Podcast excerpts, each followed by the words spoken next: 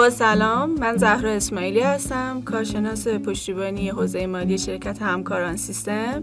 با سری پادکست های حرف حساب در خدمتتون هستیم. توی این قسمت می‌خوام در مورد بدهی ها و انواع اون براتون صحبت بکنم. بدهی ها از نظر حسابداری تعریف زیادی می‌تونن داشته باشن. اما می‌تونیم به این صورت تعریف بکنیم که بدهی ها معرف تعهدات مالی شرکت محسوب میشن. به این صورت که زمانی که دارایی رو به صورت نسیه خریداری می‌کنیم یا خدماتی رو به صورت نسیه از دیگران دریافت می‌کنیم بدهی برای ما ایجاد میشه. و در آینده این تعهدات و بدهی ها رو می‌تونیم به وسیله انتقال دارایی ها یا ارائه خدمات تصفیه کنیم. این بدهی ها موقعی در دفاترمون ثبت میشن که هم از نظر مبلغ و هم از نظر سررسید زمان پرداخت مورد توافق طرفین معامله باشه. از لحاظ زمان پرداخت یا سررسید پرداخت بدهی ها اهمیت زیادی دارن. چون مدیران مالی و صاحبان شرکت با اطلاع از زمان سررسید بدهی ها می‌تونن به موقع اونا رو پرداخت بکنن.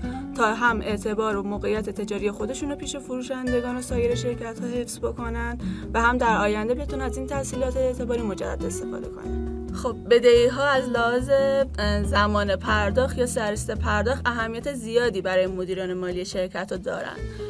چون که می‌تونن با اطلاع از زمان سررسید این بدهی ها به موقع بیان بدهی رو پرداخت بکنن تا هم اعتبار و موقعیت تجاریشون رو حفظ بکنن هم بتونن مجدد از این تحصیلات اعتباری استفاده کنن. به همین دلیل بدهی ها رو از لحاظ سررسید زمان پرداخت به دو طبقه بدهی جاری یا کوتاه مدت و بدهی غیر جاری یا بلند مدت تقسیم می‌کنن. اگه سررسید بدهی های ایجاد شده کمتر از یک سال باشه اونا رو به عنوان بدهی های جاری تلقی می‌کنیم و باید تا یک سال پرداخت بشن.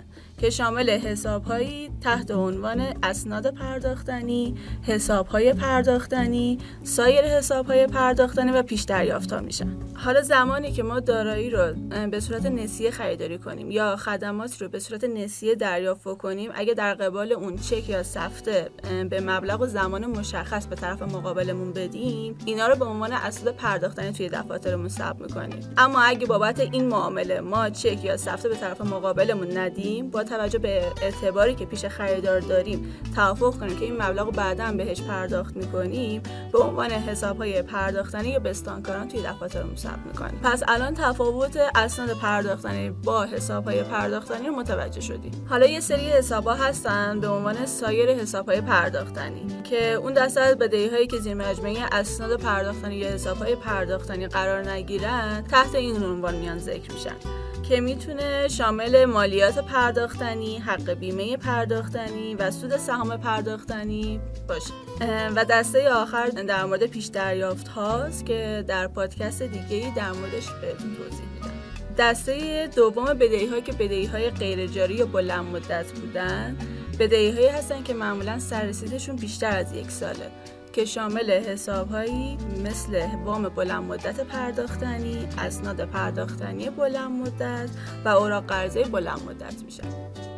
توی این پادکست در مورد بدهی ها و انواع اون صحبت کردیم. توی پادکست بعدی در مورد حقوق مالکانه صحبت خواهیم کرد. برای شنیدن ادامه پادکست هامون می‌تونیم به سایت education.systemgroup.net مراجعه کنیم